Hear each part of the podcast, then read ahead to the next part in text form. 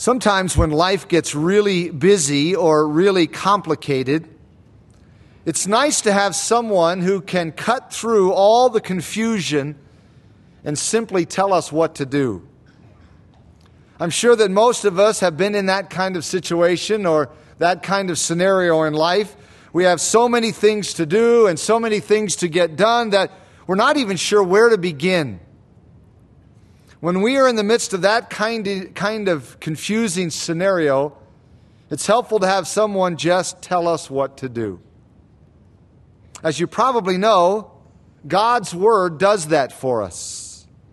It has a way of simplifying life for us, telling us what is most important, most crucial. It has a way of cutting through all the clutter to remind us of what is most significant. We see an example of that in our text this morning. So let's turn together to 1 Peter chapter 4. Over near the end of your uh, Bible, near the end of the New Testament, is Peter's first letter and his second letter. 1 Peter chapter 4. Please follow along as I read verses 7 through 11. Peter writes, But the end of all things is at hand. Therefore, be serious and watchful in your prayers. And above all things, have fervent love for one another, for love will cover a multitude of sins. Be hospitable to one another without grumbling. As each one has received a gift, minister it to one another as good stewards of the manifold grace of God. If anyone speaks, let him speak as the oracles of God. If anyone ministers, let him do it as with the ability which God supplies that in all things God may be glorified through Jesus Christ, to whom belong the glory and dominion forever and ever. Amen. If you have been with us for this series in 1 Peter, then you know that this letter has a great deal to say about suffering and how to handle it as a child of God. One of the things that is easy for us to do when we are suffering or going through a hard trial in life is to pull into ourselves and basically check out of life. That's not always the best way to handle our trials or our hard times or our suffering. If it is not physically impossible to do so, the healthiest way to handle our hard times is to keep moving forward in life, keep pressing ahead in life. That's exactly what we see in this passage before us. Remember, Peter is writing this letter to a group of believers who were suffering. They were going through some hard times. As a result, it would have been easy for them to check out of life and to pull into themselves. So Peter gives them these words of encouragement that we just read. In essence, he tells them to keep moving forward and keep doing the things that God's Word describes as a part of the normal Christian life. To say it another way, he exhorts them not to check out of life, not to stop doing what they ought to be doing as believers. There is nothing uniquely profound in this text except that God's truth is always, in a sense, profound. But there's really nothing new in these verses because they talk about topics that are found throughout the New Testament. And the reason these topics are found throughout the New Testament is because they are so foundational in our Christian lives, in our walk with Christ. So, with that in mind, let's consider this text together. Notice how Peter begins this paragraph in verse 7. He says, But the end of all things is at hand, therefore be serious and watchful in your prayers. The first thing that Peter says in this verse is that the end of all things is at hand. The word end here in this verse does not refer to the stopping of time. Uh, understand, it does not refer to the ceasing of all things. It's a word that refers to the culmination of all things or the consummation of all things. So, Peter is not saying that the end of the world is near. It obviously wasn't near when Peter wrote those words. We're 2,000 years later. He isn't saying that the end of the world is near. He is saying that the consummation of our Christian lives, which is our gathering together unto Jesus in the air, that is near or at hand, as some translations render it. That means it is imminent. Now, please hear me when I say this. The word imminent does not mean soon, it means at any moment. In other words, what Peter is telling us here is that our gathering together unto Jesus in the air could take place at any moment. It could be within the next hour, before we even finish this worship gathering. It could be within this day, or the coming week, or the next month, or the next year, or it could be in 10 years, or 20 years, or 50 years, or 100 years. We don't know when it's going to happen, but Peter's point is that it could happen at any moment. So we need to live in such a way that we are ready for whenever the Lord descends from heaven with a shout and gathered, uh, gathers us to be with Him. We need to live in such a way that we're ready. This is very similar to what the Apostle John said in 1 John 2 28, where he says, And now, little children, abide in Him, so that when He appears, we may have confidence and not be ashamed before Him at His coming. We need to live in such a way so that if Jesus comes back, whenever He comes back, when, it, when that happens, if it's any moment from now, just at any moment or just in a few minutes from now, whenever it is, we're ready. We're not ashamed. We're confident to see Him.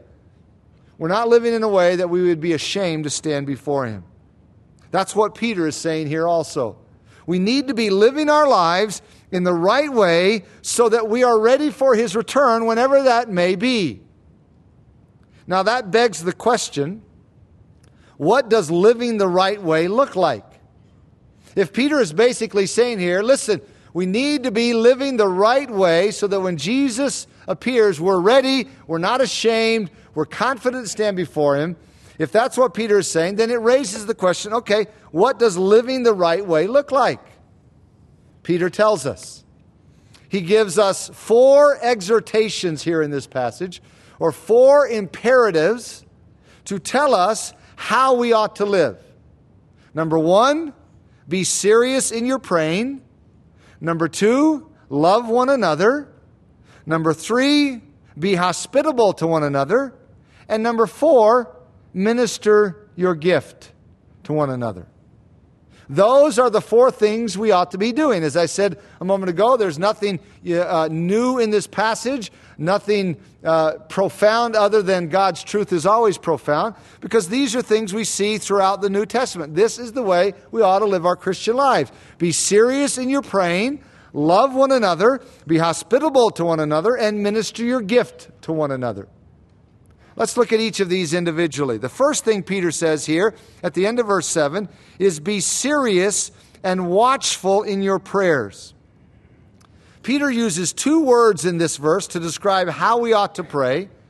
And interestingly, these two words are translated in various ways in our English translations. No two versions are alike. You probably noticed that when I read the text depending on what version you use NASB, NIV, ESV. No two English versions are alike. The first word that Peter uses means to think sensibly. That is, that is why it is translated be serious, or be clear minded, or be of sound judgment, or be self controlled, depending on which translation you have with you. The emphasis of this word is on a clear minded understanding about the importance of prayer and the proper focus of prayer. You see, the fact is that there are a lot of Christians who don't understand the importance of prayer and they don't know what to focus on when they do pray. Peter realized that. Peter knew that was the case.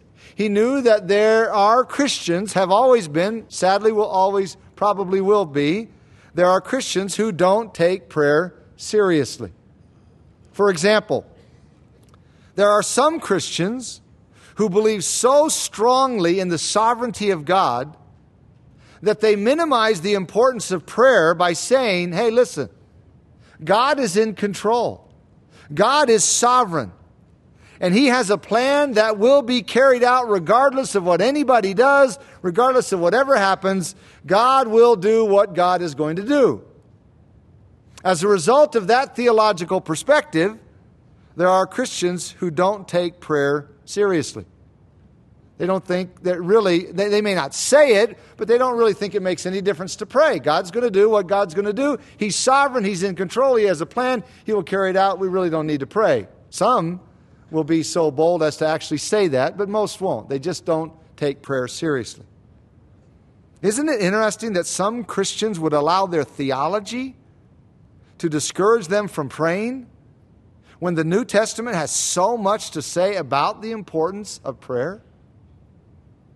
That's just one of the many things that can get in the way of us praying the way we ought to pray if we take Scripture seriously. Peter was well aware of the problems we have in this area of the Christian life, which is why he said that we need to be serious or clear minded in our prayers. The second word he uses here at the end of verse 7 means to be watchful or sober minded or alert, again, depending on your translation. The emphasis of this word is, is on being tuned in to what we ought to focus on when we do pray. When you put these two terms together that P- Peter uses here, they stress the importance of making sure that we pray consistently and we pray intelligently. That's the way to sum up what he's saying here. His exhortation is for us to pray consistently and pray intelligently. Throughout the New Testament, we are exhorted to pray this way, so it shouldn't surprise us to see Peter saying this. For example, in Luke 21 36, Jesus said, Watch and pray always. In Acts 6 4, the apostles gave themselves continually to prayer and the ministry of the word. In Romans 12 12, Paul said, Continue diligently in prayer. Ephesians 6 18 says, Praying always. 1 Thessalonians 5:17 says, "Pray without ceasing." Colossians 4:2 says, "Continue earnestly in prayer or be devoted to prayer." This is the regular exhortation of scripture to our hearts and lives. In the Gospel of Luke, Jesus tells two mind boggling parables to illustrate this principle. Back up with me to the Gospel of Luke, chapter 11. I want us to see both of these. They're, they're brief, so it won't take very much time. Luke chapter 11.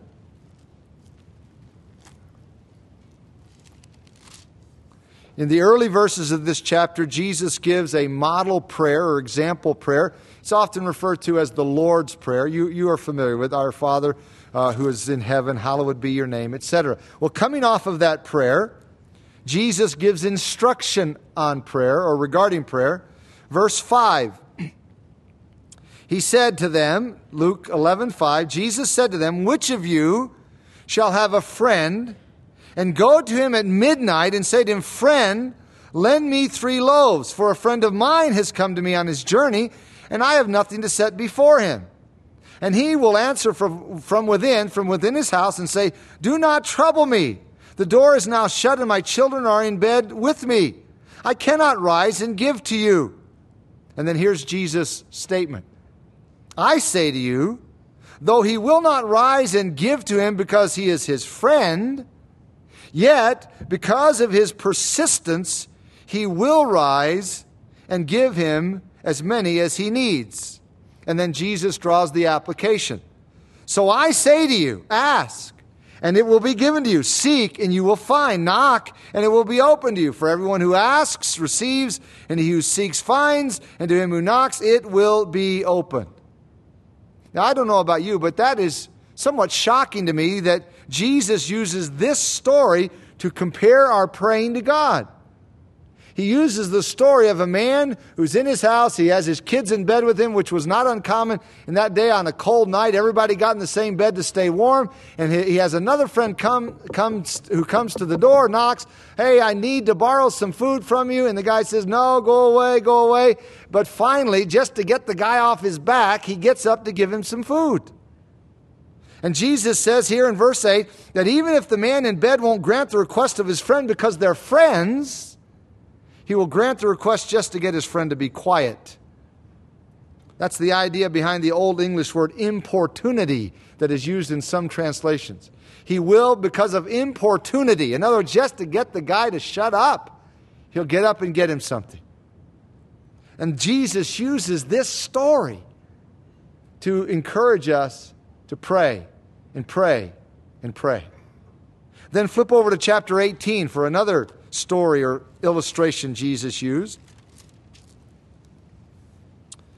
Verse 1 Then he spoke a parable to them that men always ought to pray and not lose heart. That's nice when we are told specifically the reason behind a parable, the purpose, so we know where it's going. And here was the parable that Jesus gave. He said, There was in a certain city a judge who did not fear God, nor regard or respect man. Now there was a widow in that city, and she came to him, saying, Get justice for me from my adversary. And he would not for a while.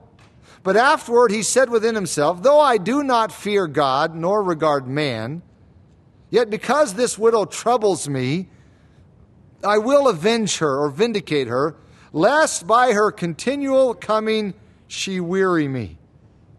Then the Lord said, Here, now Jesus is drawing an application. He's given the parable, he draws an application. Hear what the unjust judge said. And shall God not avenge his own elect who cry out day and night to him, though he bears long with them? I tell you that he will avenge them speedily. Again, at least to my mind, it's astonishing that Jesus would use such a story to portray prayer. The parallel, though God is in no way unjust, but it's obvious that the unjust judge in this situation is the one who, in a sense, parallels God. And he finally relents and gives in because this widow just kept asking and asking and requesting. The, the point is obvious. In both of these stories, Jesus is emphasizing the need for persistence in prayer. And that's even hinted at here when it says, Shall God not avenge his own elect who cry out day and night to him, though he bears long with them? In other words, sometimes it takes a long time, a long time of praying about something. So sometimes when we really believe something will honor God, and glorify Christ, we need to be persistent in requesting it in prayer. In 1540, Martin Luther's good friend and partner, Frederick Myconius, became sick and was going to die shortly. On his deathbed, he wrote a farewell note to his beloved friend Luther. The letter was written with a trembling hand, a weak hand from the person who was right at death's door. Martin Luther received the letter and immediately wrote back. His letter contained these words I quote, I command thee in the name of God to live. I still have need of thee in the work of reforming the church. The Lord will never let me hear that you are dead, but will permit you to survive me. For this I am praying. This is my will, and may my will be done, because I seek only to glorify the name of God. End quote. Now, if you think that is shocking, just listen to this. One week later, Myconius recovered. He died two months after the death of Luther. Now, that will really blow open your theology. But then again, prayer has a way of doing that. There was a man in the church at Colossae who understood this kind of prayer and this kind of praying. His name was Epaphras. On our way back to 1 Peter, stop off at Colossians chapter 4. So, past the Gospels, Romans, 1st and 2nd Corinthians, Galatians, Ephesians, Philippians, Colossians. Colossians chapter 4.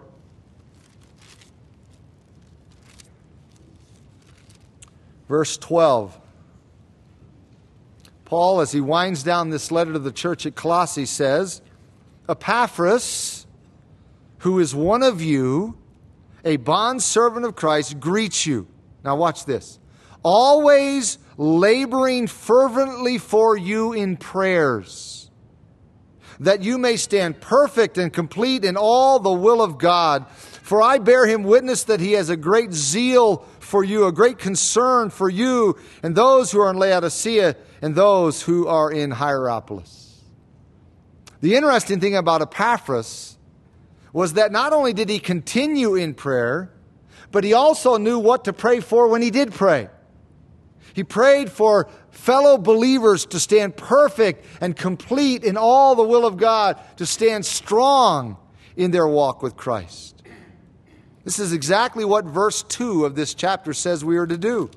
Colossians 4 2 says, Continue earnestly in prayer, being vigilant in it.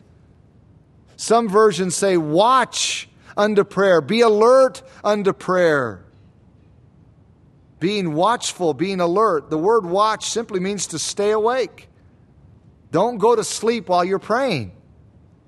Who hasn't been in a Bible study or prayer meeting when all of a sudden you hear someone snoring?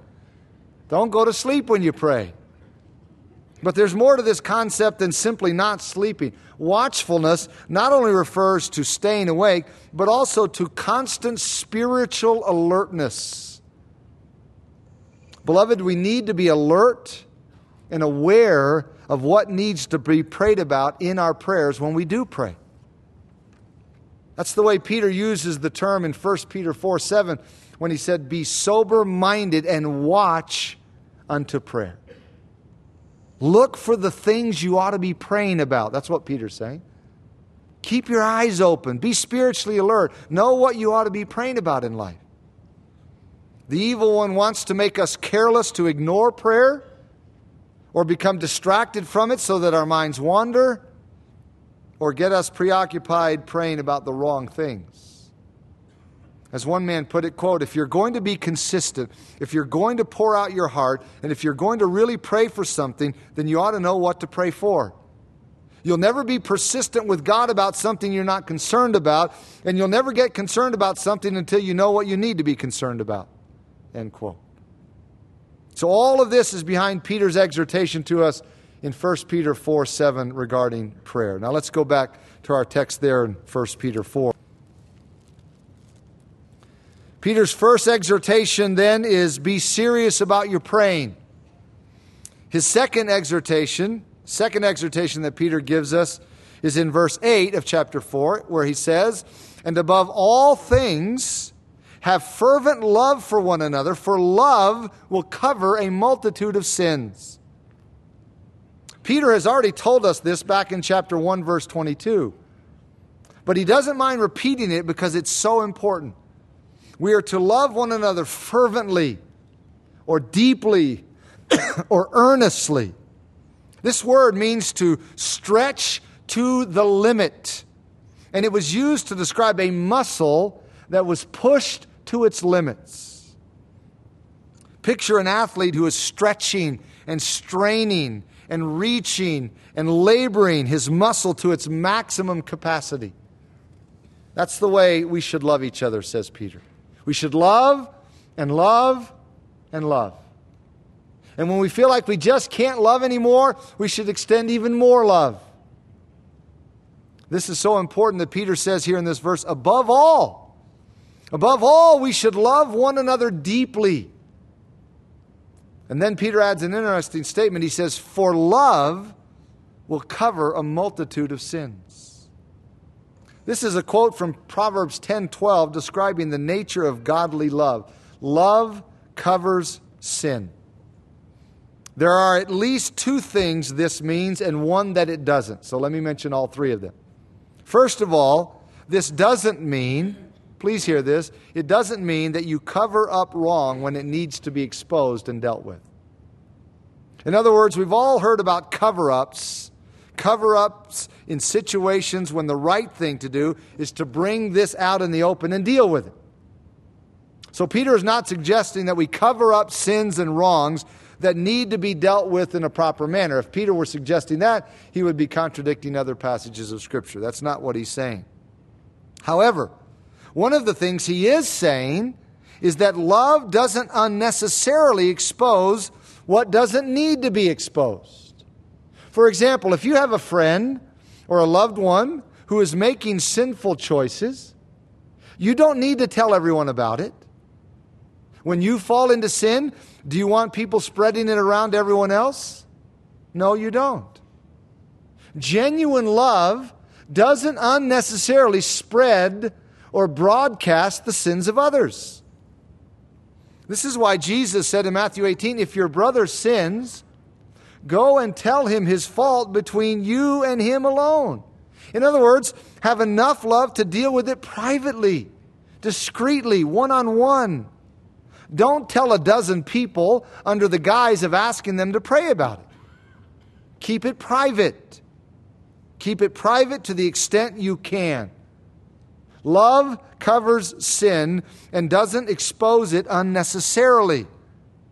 That's one of the aspects of this statement that love will cover a multitude of sins. But there's another nuance of meaning in this phrase, and it comes from 1 Corinthians 13 7, where the verse says, Love bears all things. That word means to pass over in silence. Genuine love doesn't make an issue out of every mistake, every misstep, every wrong, every failure. Love doesn't point out all the wrongs someone has done to him or her. You know, there are people who violate this in their marriage, and they wonder why they don't have a good marriage.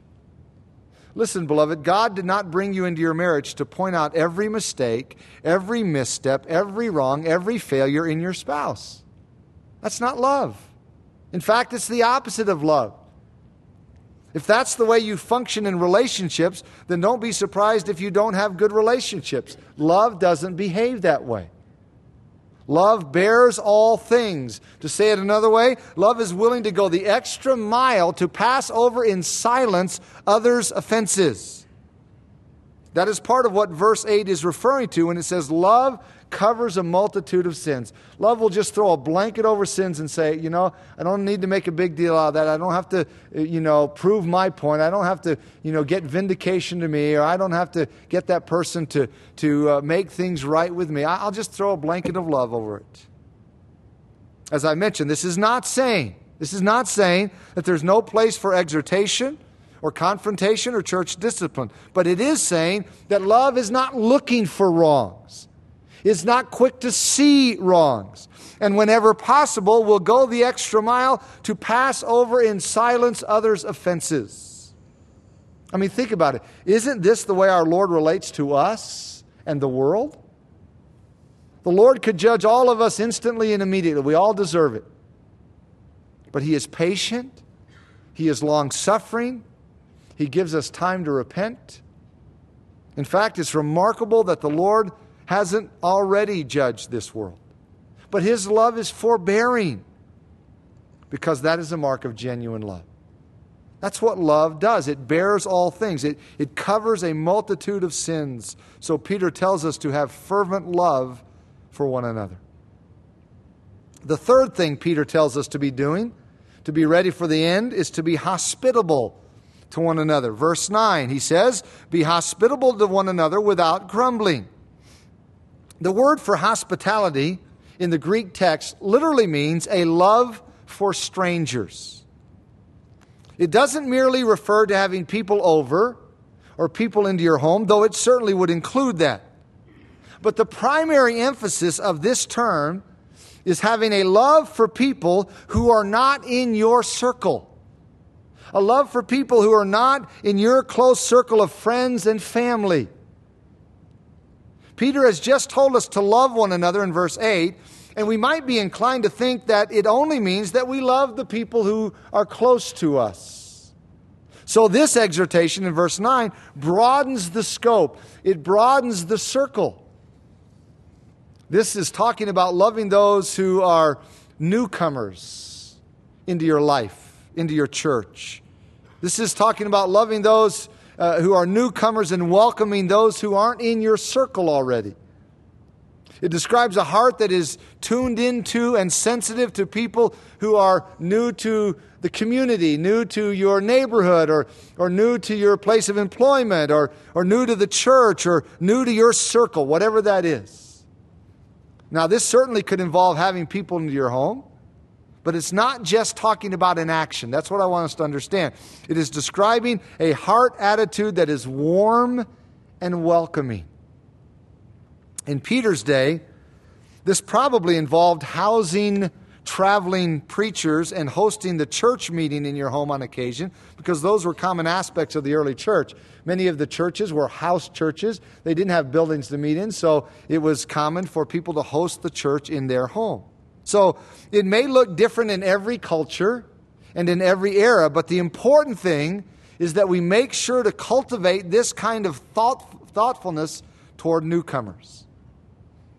Beloved, this is a significant reminder for us as a church family.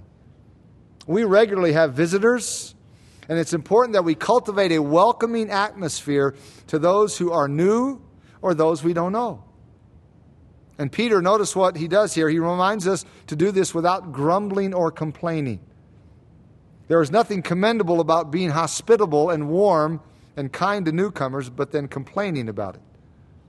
We need to have the right action and the right attitude. That's Peter's third exhortation to us be hospitable without grumbling. His fourth and final exhortation in this section is found in verses 10 and 11. Notice verse 10.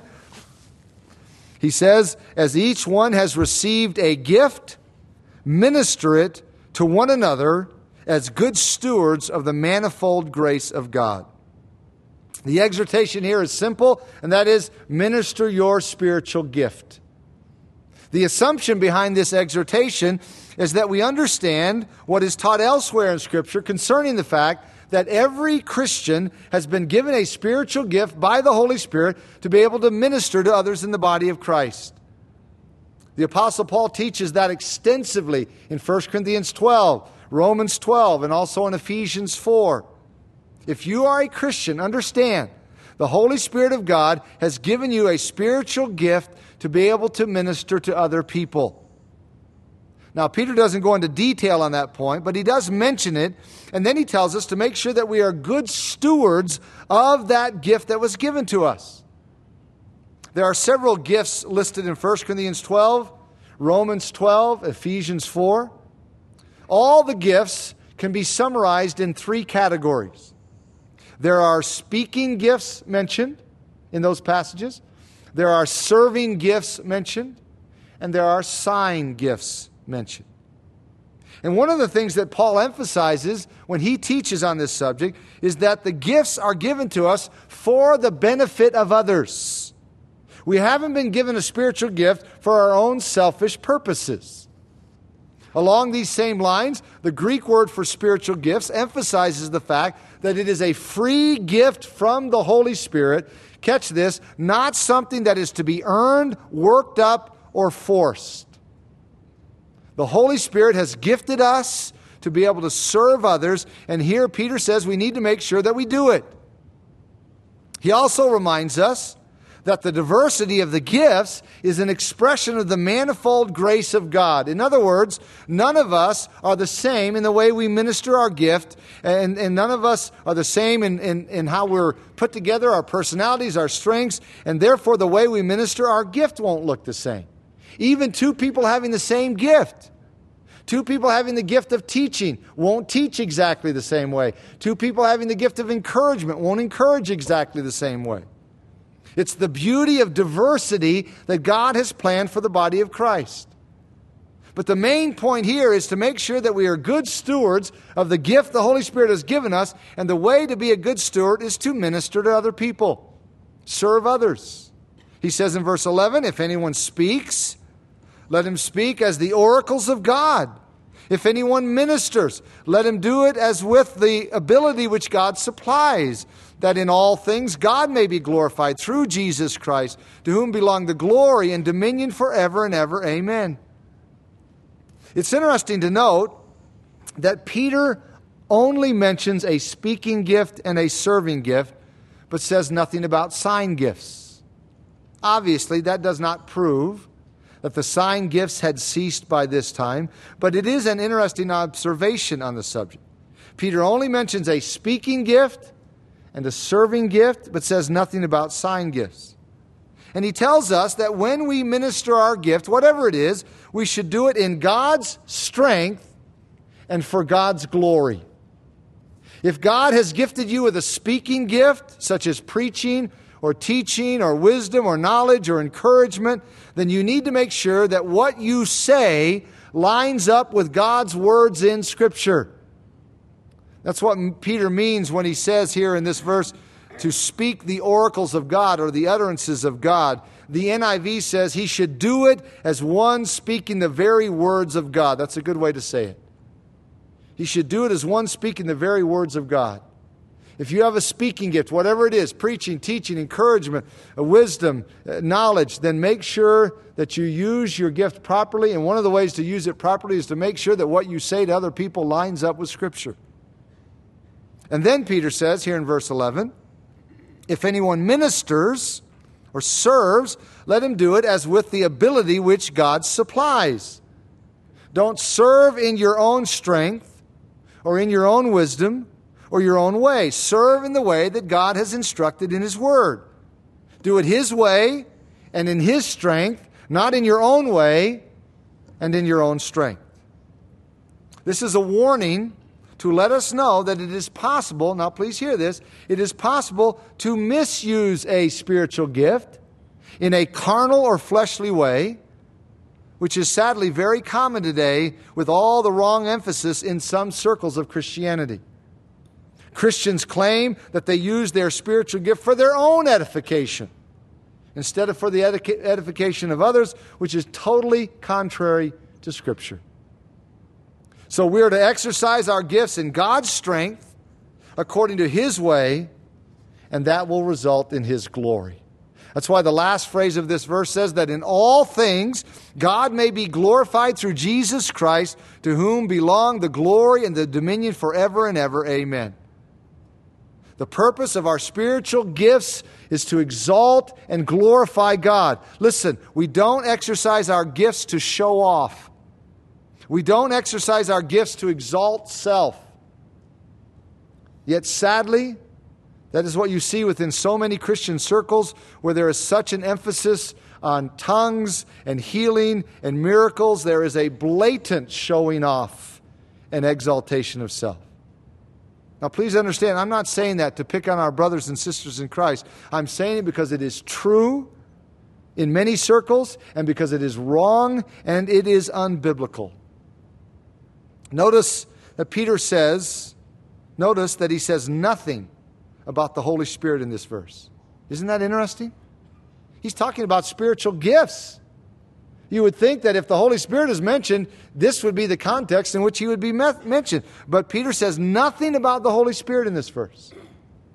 He talks about God the Father being glorified through Jesus Christ.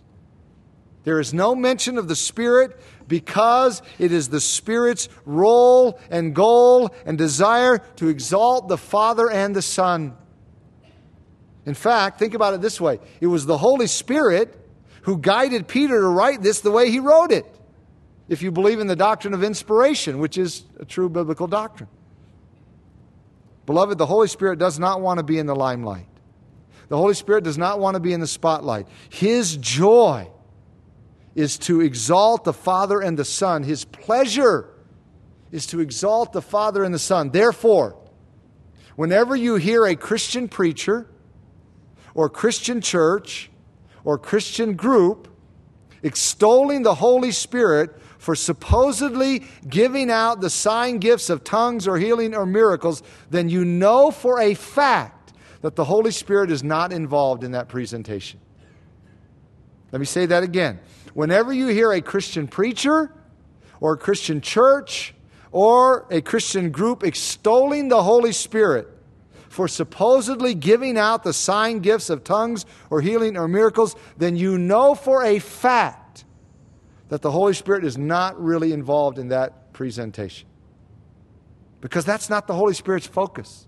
That's not his role. That's not his goal. That's not the way he works. His focus is to exalt the Father and the Son. And that should be our focus in life. That should be our goal in life. How can we do that? Obviously, there are lots of ways, but let me be very specific. How can we exalt the Father and the Son? How can we glorify the Father and the Son? Here you go. Be serious in your praying. Love one another. Be hospitable to one another. And minister your gift to one another. That's a sure way to exalt the Father and the Son. Let's pray together as we close. As you bow your head in closing, to just think for a couple minutes about what you have seen in God's Word this morning and what you have heard. I don't know how the Spirit of God has spoken to your heart this morning, but I, I am confident of this that if we came here this morning with open ears, receptive, then there is certainly something in this text for all of us. Some application, some area of life that we need to look at, we need to maybe strengthen, maybe a resolve to change some area of life. If we are those who have ears to hear, then we will have heard something very pertinent to our lives. So, however, the Spirit of God has spoken to your heart and life through the Word of God, my encouragement to you is act on it. Maybe it was on the first point, maybe it was about prayer, or maybe it was on the section about loving one another, or the, the, the, the statement, the exhortation of hospitality, or maybe the section on spiritual gifts, or maybe more than one. But however the Spirit of God has spoken to your life and your heart, be receptive. Don't resist Him. Don't ignore what He has said. And if you're here today without a relationship to Jesus Christ, then that is the issue you need to face. You can't really call God your Father. He's not your Father. You can't call Jesus your Savior. He's not your Savior unless you receive Him as such. So, what you need to do if you're you're here without a relationship to Christ, you need to humble yourself before God and in repentance, humility, simple childlike faith, ask Jesus Christ to be your Lord and Savior. Ask Him to come into your life, to save you and change you and make you the man or woman He wants you to be. However, the Spirit of God has spoken to your heart, make sure you respond. Father, thank you for our time in your word this morning. It's always so practical even if it's not something uh, that's new to us, it's still something that's relevant to us, applicable to us. And as we think through these four exhortations that the Holy Spirit guided Peter to write, be serious in your praying, love one another, be hospitable to one another, and minister your gift. There are certainly applications and challenges for all of us. So may we respond in a way that pleases you, knowing that your word is living and powerful, sharper than any two edged sword it pierces deep to the dividing asunder of soul and spirit, joints and marrow. It's a discerner of the thoughts and intents of our hearts. And may we lay our thoughts and our hearts before you in openness as you speak through your word. And in closing, Father, we want to pray for anyone here in our midst. In all likelihood, in a crowd this size, there are some present who do not know you as Father, who have never received your Son, Jesus Christ, as Lord and Savior. May they understand where they really stand spiritually and understand the need to repent and humble themselves before you and receive Jesus Christ in simple childlike faith, in whose name we pray. Amen.